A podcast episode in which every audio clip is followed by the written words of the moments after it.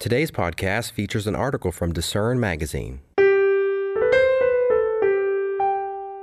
Dante's Undivine Comedy. Dante died 700 years ago, but his poetic vision of hell and heaven live on.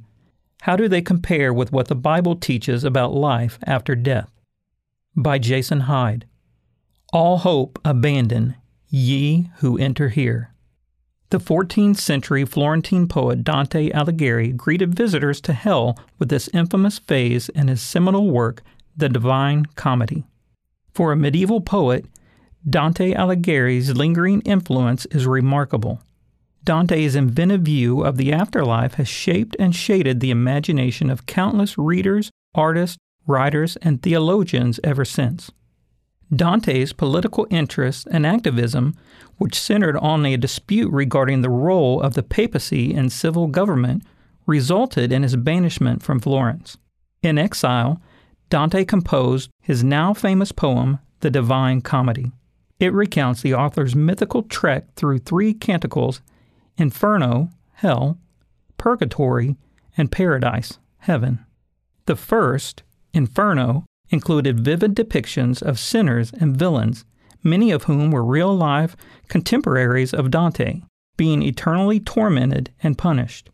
This cemented a view of hell that continues to impact the Western world's view of life beyond the grave.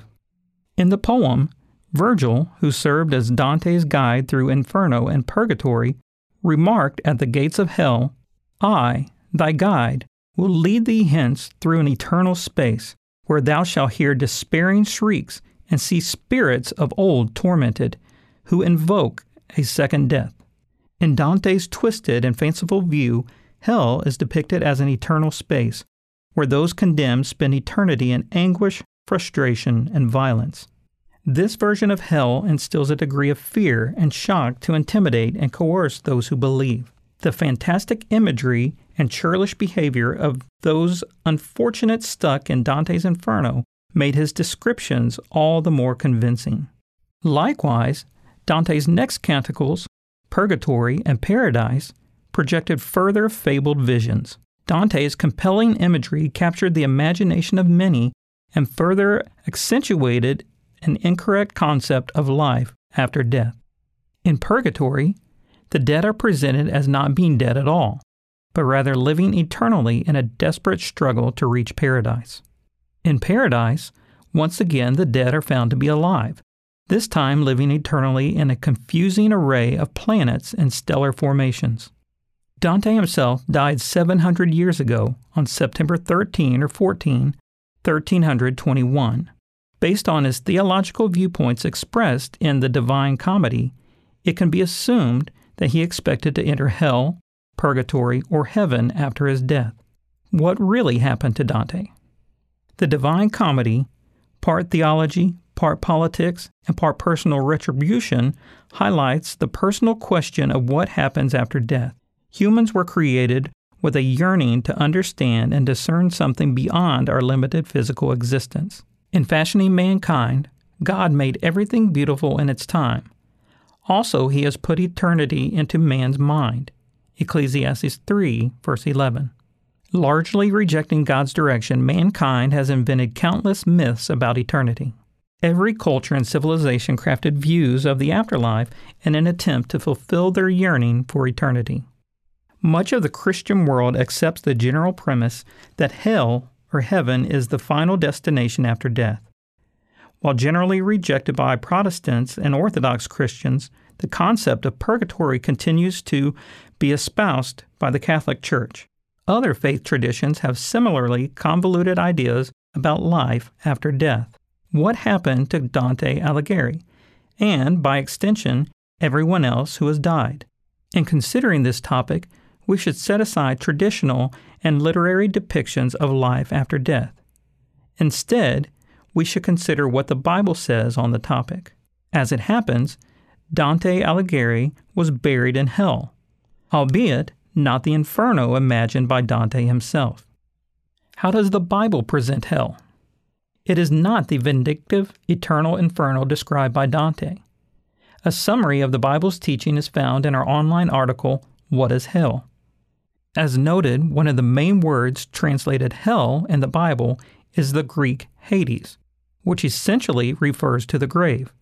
Contrary to Dante's imaginary place of sadistic eternal punishing, the grave is actually a peaceful, silent place.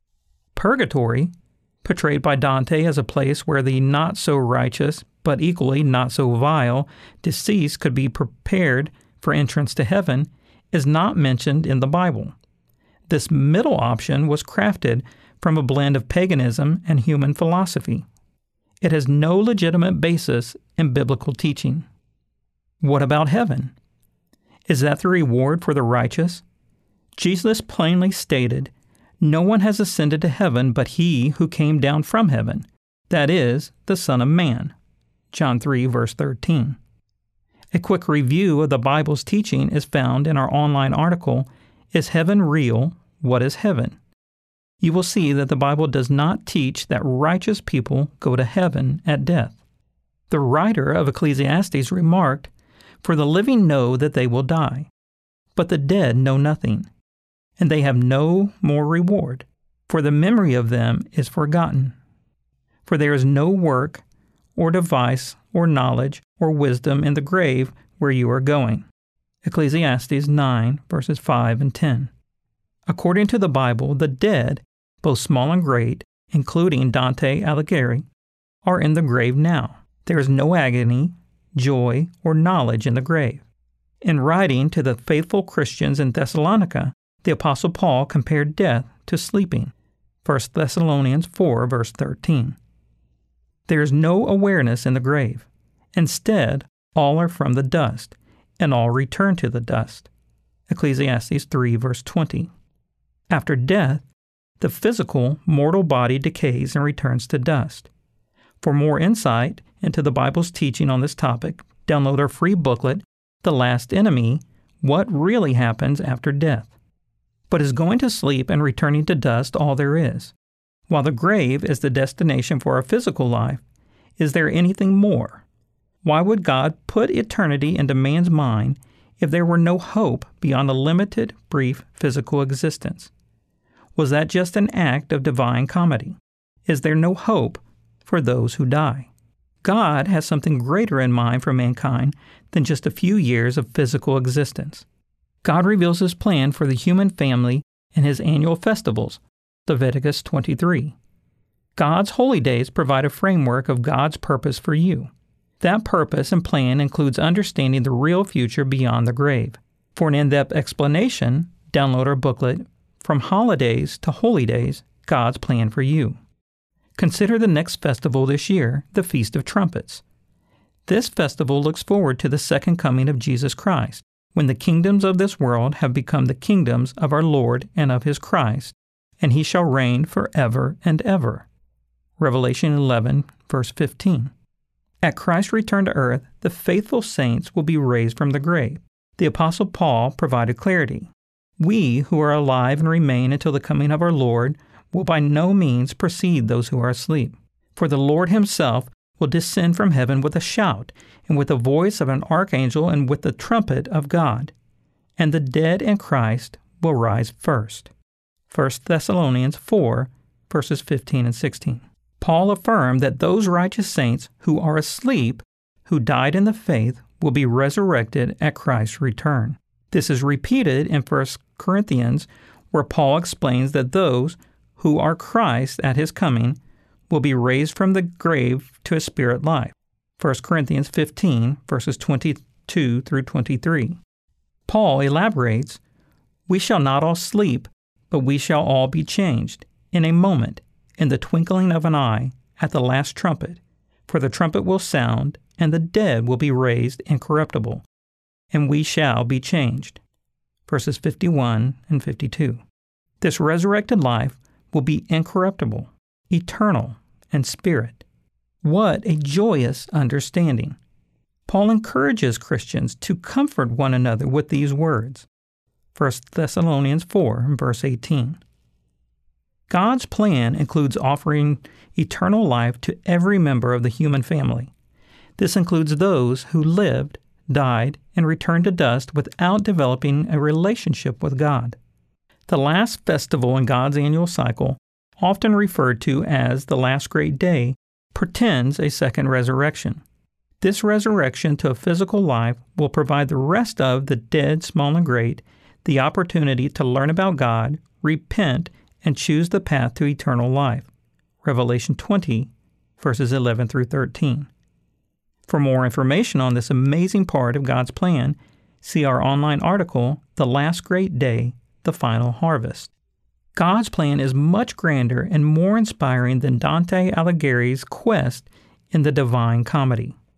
Dante and many others who have returned to dust will have the opportunity to come to know God's plan when they're resurrected to physical life. What about you? God's annual festivals highlight what He is bringing about for humanity today. Faithful Christians around the world celebrate these annual festivals each year. If you're interested in God's plan, you can begin keeping these festivals now. After all, eternity awaits. Thanks for listening. For more information from today's featured article, visit lifehopeandtruth.com.